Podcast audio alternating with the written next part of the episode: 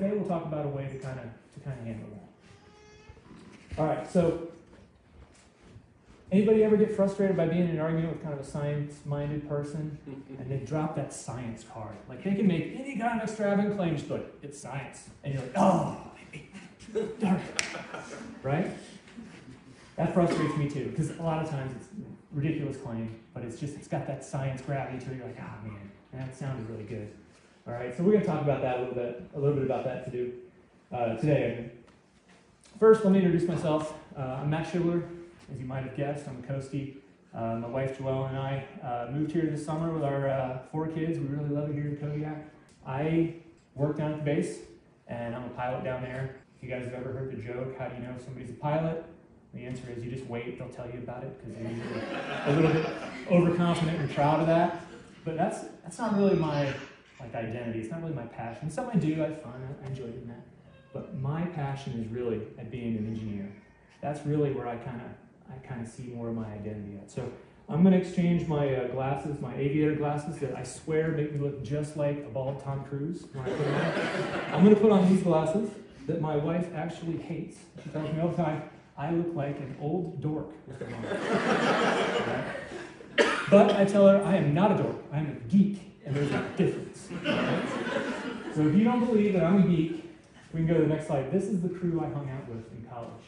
Right? You can't see it very well, but all these dorks right here. So check this out. Oh, sorry, I just clicked that.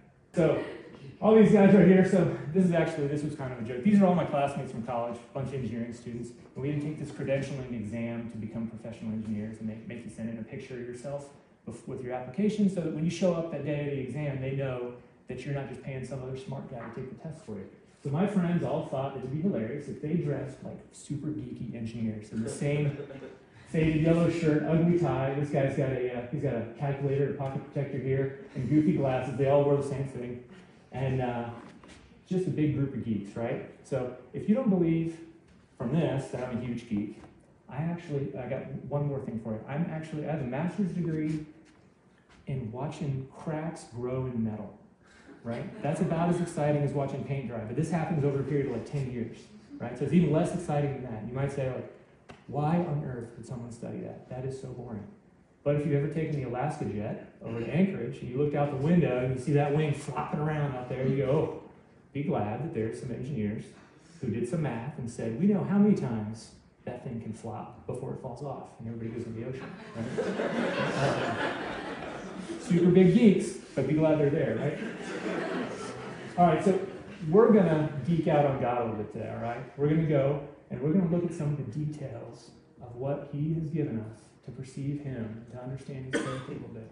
We're going to dig down in those details because it's important. When you dig in the details, you're less susceptible to being drifted astray, okay? All right, so who doesn't love trigonometry on a Sunday morning? That's what you came here for, right? Yeah, you? Yeah, you don't like it? So some of you are excited. Uh, you're pulling out your calculator right now. I can solve that. I can solve that. And some of you are having a heart attack because it reminds you of middle school or high school. And you're like, ah, is there going to be a test, right? This is just it's kind of a difficult problem, right? Um, you know, you got you got a lot of numbers and you know these two lines, and this, you're trying to find this angle D, and you don't have a whole lot of information. Let's just suffice it to say this is this is a tough problem to solve. All right, I'm going to show you how God's equipped you to solve that like that later in the day. Okay, so just tuck that away in your memory. So enough about math for now, right? Let's talk about uh, let's talk about the Bible a little bit. Now, God, He gave us two revelations to reveal Himself. One is we call it general revelation. That's the universe and all that's around us that He made. All right. And the other we call special revelation. That refers to the Scriptures of the Bible. All right. Now, the important thing to remember here is that God created both of these. Now, my God, the one that I believe in, is not a deceiver. So he would have created these coherently together. All right. So he didn't build in any conflict here. All right. Some people would say that there's two books. There's the book of nature and the book of the Bible that describe God, right? And I'm a big believer in this. I, re- I really enjoy digging into this. I like both So I've got a little picture to kind of demonstrate this don't really quite understand. So up at the top, we've got God, all right?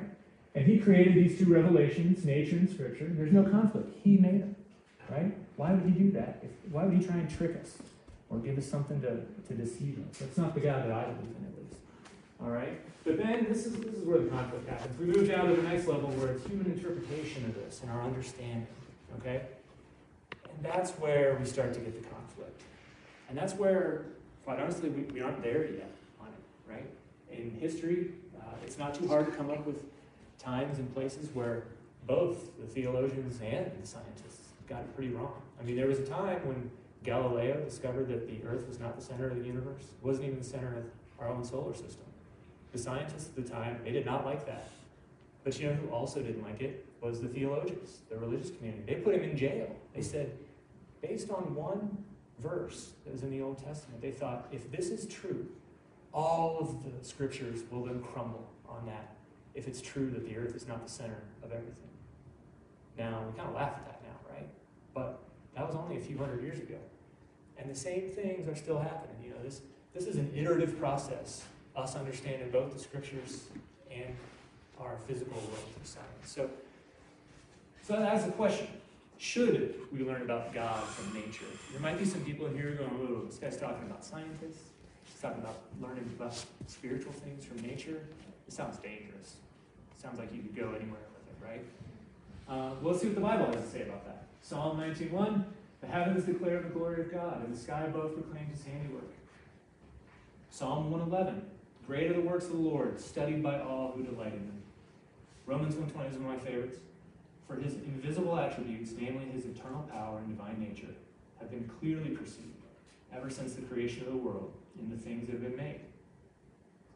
So this is kind of a biblical call out, right? That, that God has built himself into creation for us to see it, right? To reveal himself. Okay, so can we use this application practically? Heard a lot about uh, worry today in our prayer request, right? Mm-hmm. So we've got uh, Matthew 6.25. Matthew 6.25. If you guys want to follow along, it's kind of a long, uh, it's kind of a long verse, but I'll read it up here real quick. This is why I tell you, don't worry about your life, what you'll eat or what you'll drink, or about your body, what about, or about what you'll wear. Isn't life more than food and the body more than clothing? Look at the birds of the sky. They don't sow or reap or gather into barns, yet your heavenly Father feeds them. Aren't you worth more than they? Can any of you add a single cubit to his height by worrying? And why do you worry about your clothes? Learn how the wildflowers of the field grow. They don't labor or spin thread. Yet I tell you that not even Solomon, in all his splendor, was adorned like one of these. If that's how God clothes the grass of the field, which is here today and thrown into the furnace tomorrow, won't he do much more for you, you of little faith? So don't worry saying, what will we eat, or what will we drink, or what will we wear? For the idolaters eagerly seek these things. And your heavenly Father knows that you need them.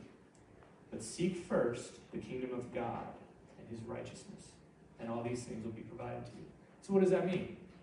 Look around us and see how well he prepared all of nature for what they're supposed to do.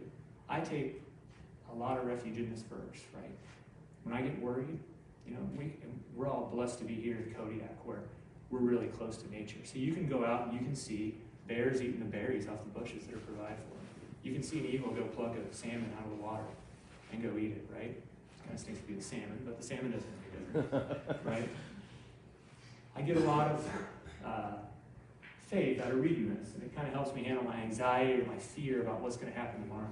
We'll talk a little bit about science. So, what's the definition of science? How do we apply this here? Well, the systematic study of the physical and natural world through observation and experiment. Now, theology is kind of the, the uh, study of God, um, our scriptures, but science is the study of the physical and natural world. Now, that sounds a lot like Psalm 111 Great are the works of the Lord, studied by all who delight in them. Right? It's kind of a call to do this. The important thing here, and I think it's, I think it's uh, really important that we find some common ground here. These things do agree, and there's a lot of it. Trust me, as we look deeper into details. Just like when we look at the grass and the birds and the, the flowers, when you understand really how well God prepared those, then you can go forward with confidence that He prepared me, who He loves much more, right? So going on, is God a scientist? You can go on to the next uh, slide there. Is God a scientist? Well, I would say probably not. We learned that science is the study of the stuff that is created, right? Well, uh, why would God study the stuff He made? He made it, He knows about it. I think God is maybe more like an engineer, which is great news for this geeky little kid here because that means he's made in God's image, right? So, the one thing I know about engineers is that they love to build in all these little hidden attributes of their, of their systems. They love to build in all these little features, and they're really excited when you, when you figure those out, when you find out they're there, right? So this little guy, we might look at, and they build with purpose too. Engineers build with purpose, all right? So this little guy, you might say, oh, isn't that cute? He, he made a straw that wraps around his eyes and looks like glasses. Neat. And he would probably say, are you kidding? That would be stupid. Those glasses wouldn't even work. This is actually for conditioning my drink. So in the summertime, I have a really cold drink and it wraps up around my eyes and my ears, and as it's flowing through there, it's cooling down my sweaty forehead. And by the time it gets to my lips, it's just the perfect temperature so as not to give me a uh, brain freeze. and then, and then in the wintertime, I put hot chocolate in there, and when it's cold outside, that warm hot chocolate will warm up my ears and my forehead, and by the time it gets to my mouth, it's just the perfect warm temperature so as not to burn my tongue. Right? You'd be like, oh, it's not just a stupid glasses shaped straw. This kid's actually got some got some thought behind that, right? I think God is a lot the same. So if we can go on to the next slide, I think it's important to look for purpose in nature. All right? Look for purpose. Don't just dismiss stuff that you see. All right? Because this is this stuff is built by the most amazing engineer you could imagine. All right. So we've got a, a remote control here. Now, if you're like me, you know how to use three of those buttons. the power, the channel up, channel down, and the volume, right? Now, would it be wise for me to assume that all these other buttons were just kind of they were left on there? Somebody said, eh, you know, we had some more buttons on there in the 90s, so we'll just leave them on there now. I doubt it, right? Those are on there for a purpose. Like we got this blue one that has like little dots on it. I don't know what that does. There's a red one over here with one dot. There's there's a play button that might touch something. I guess uh, there's, a, there's a flash button. I still don't know what that is. But would it be wise to say, eh, there's just a bunch of buttons left over? There's only like four or five that actually do anything. Probably not. Who would do that? Move on to the next slide. Well, we actually do in science sometimes. So there's a area of science that's one of the most highly technological that we have, right? It's the study of DNA, one of the most complex things going on. And for the first 30 years of studying DNA, scientists were able to understand about 2% of it. And through the mid 2000s, we uh, declared that we had mapped the human genome back in about the early like 2001 or so. Um, they said, we've, we've done it. We've mapped the human genome. We understand how genes work. And we've determined that 2% of the genes actually do something. They're coding genes that actually make beings and make life, right? The other 98% is merely leftover. They're these little tiny mutations that have happened over millions and millions of years and just repeating itself imperfectly. And these little mutations don't actually do anything they're just there as leftover. So this is actually a real term, junk DNA. That's what the scientists all called it, kind of affectionately, and they knew it was kind of like, this is risky, calling this junk. So in about 2012, we found out, hmm, turns out that 98% of what DNA does, most of it we think does a lot. In fact, it may be the most important parts. Hmm. It's no longer junk. So have you ever heard the term or the, the saying, we are only 2% different our DNA is than like a dog or a cat or a reptile or a mosquito? You ever heard that?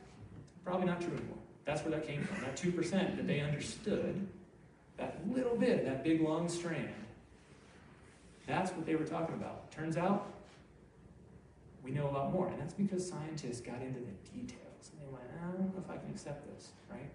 Now, what does that mean? Well, we just got a bunch more information. We just found out that DNA is about, over the past several years, is about like 100,000 million times more complicated than we thought. Does that undermine that God could have created it, or does it reinforce it? Think about that for a second. So I got a couple charts to simplify this thought. All right, so if we can go to the next one. This is a nice, easy chart for those in the room who like easy stuff. it's kind of like math, but not really. So this is a chart talking about relationships. How much I like homework or just work for us adults versus how nice the weather is outside. So here, uh, if it's raining, it shows that I'm up here by the, eh, I'll tolerate it. Okay, no big deal. But as you get closer to the nice day where it's nice and sunny outside, especially after a winter like we've had, this is like miserable. I gotta be inside or doing homework while it's nice outside. Come on, this is terrible, right? I got another, if you can go to the next slide to show a similar relationship. This is how much I like ice cream based on how much chocolate fudge is on it. So as you can see, the more chocolate fudge, the more I like it. From the bare vanilla down here, it gets a, eh, it's all right, you know, to more fudge up here. Yeah, that's my jam, right? I know my wife likes that, right? Joellen, she loves the chocolate. All right, so similar chart. You can go to the next one. This explains the chances that our world is not designed compared to how complex it is down here.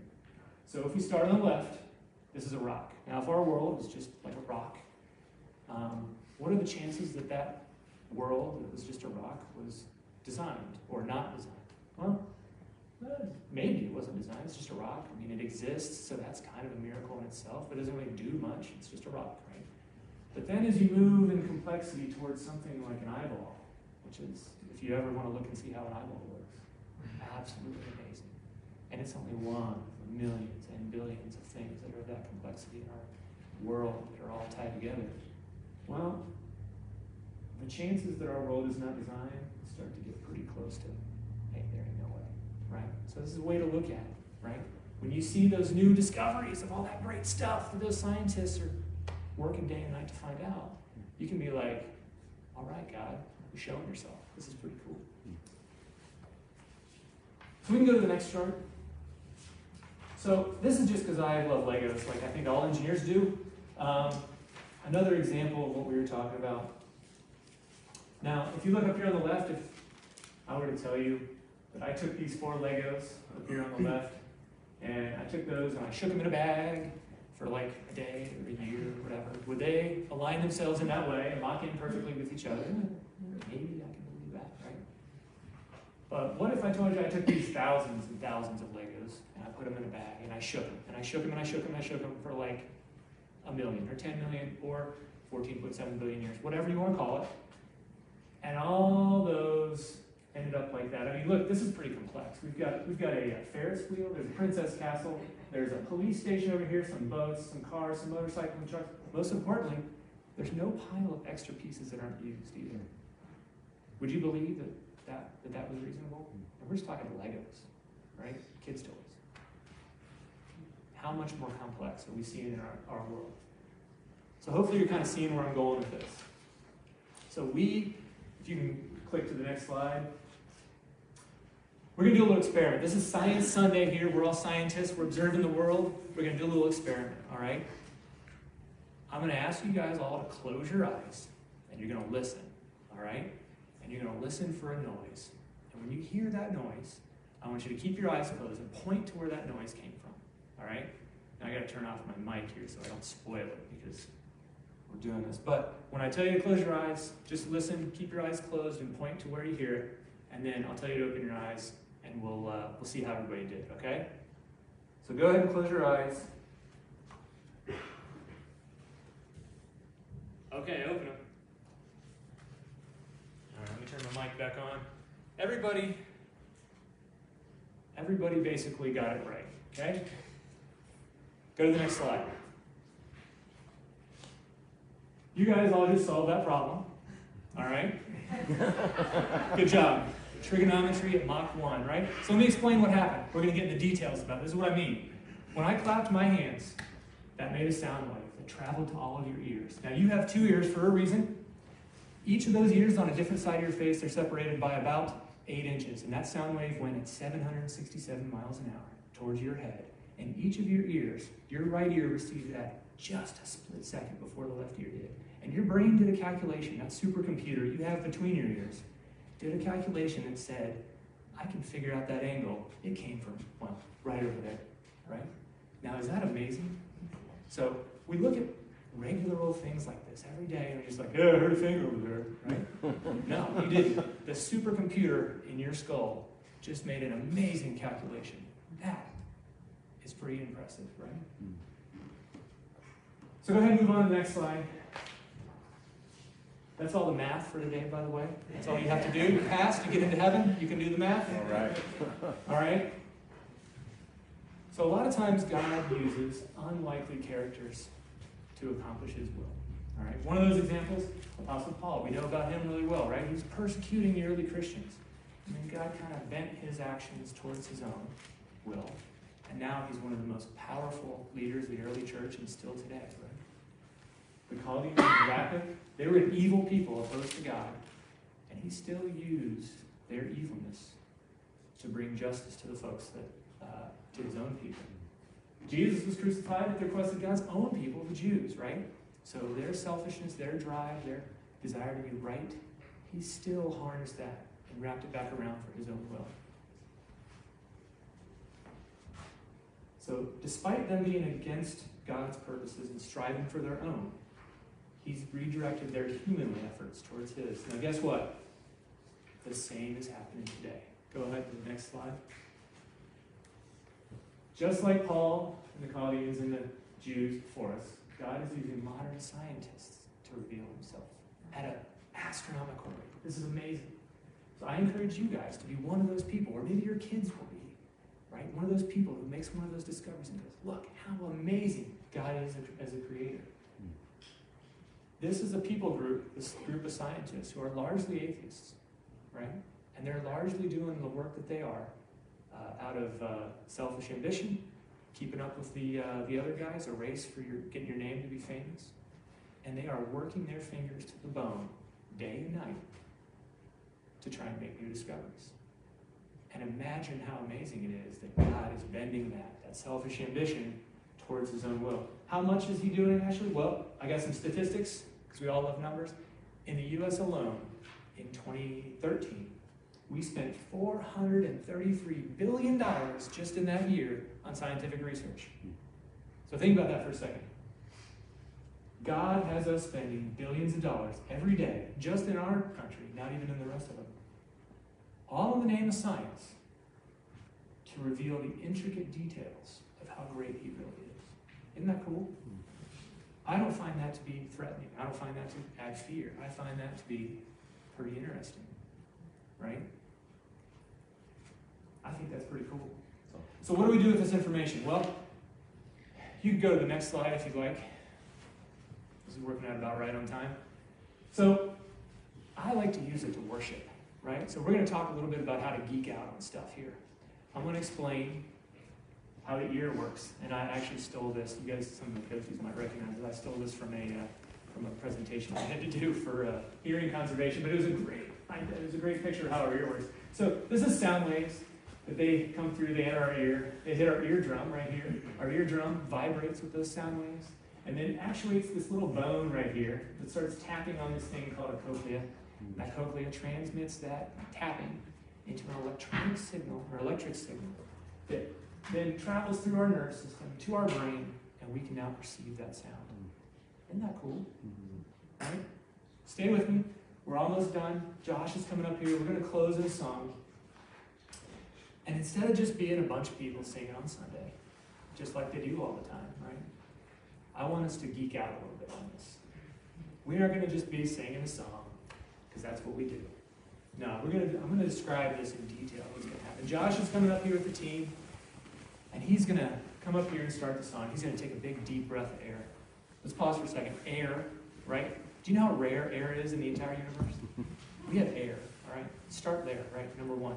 So he's going to take this big, deep breath of air, and then he's going to exhale that air. And he's going to put tension on his vocal cords in such a precise way that they make the perfect sound coming out that matches the vibration of the strings on his guitar, right? And that those sound waves are going to travel through the air throughout this building, that air that is so rare, only in little pockets of the universe.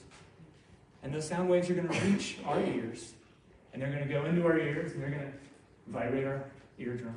It's going to move that little bone. It's going to tap on our cochlea. It's going to turn that signal into an electric signal. And our brains are going to hear that music. And it's going to make you want to sing along too. So you're going to take a big deep breath. You're going to tense up your vocal cords just perfect. Some of us perfect, some of us less than perfect. Uh, and you're going to join along. And this isn't just a bunch of people singing. Right? You're going to vibrate that air. It's going to combine with the air that he's vibrating. And it's going to create some of the most beautiful and powerful music that's going to raise to the heavens and connect us here in the physical world with spiritually with the God who created it all, yet still knows each of our names. That's amazing. That's science, right? So we can go ahead and close.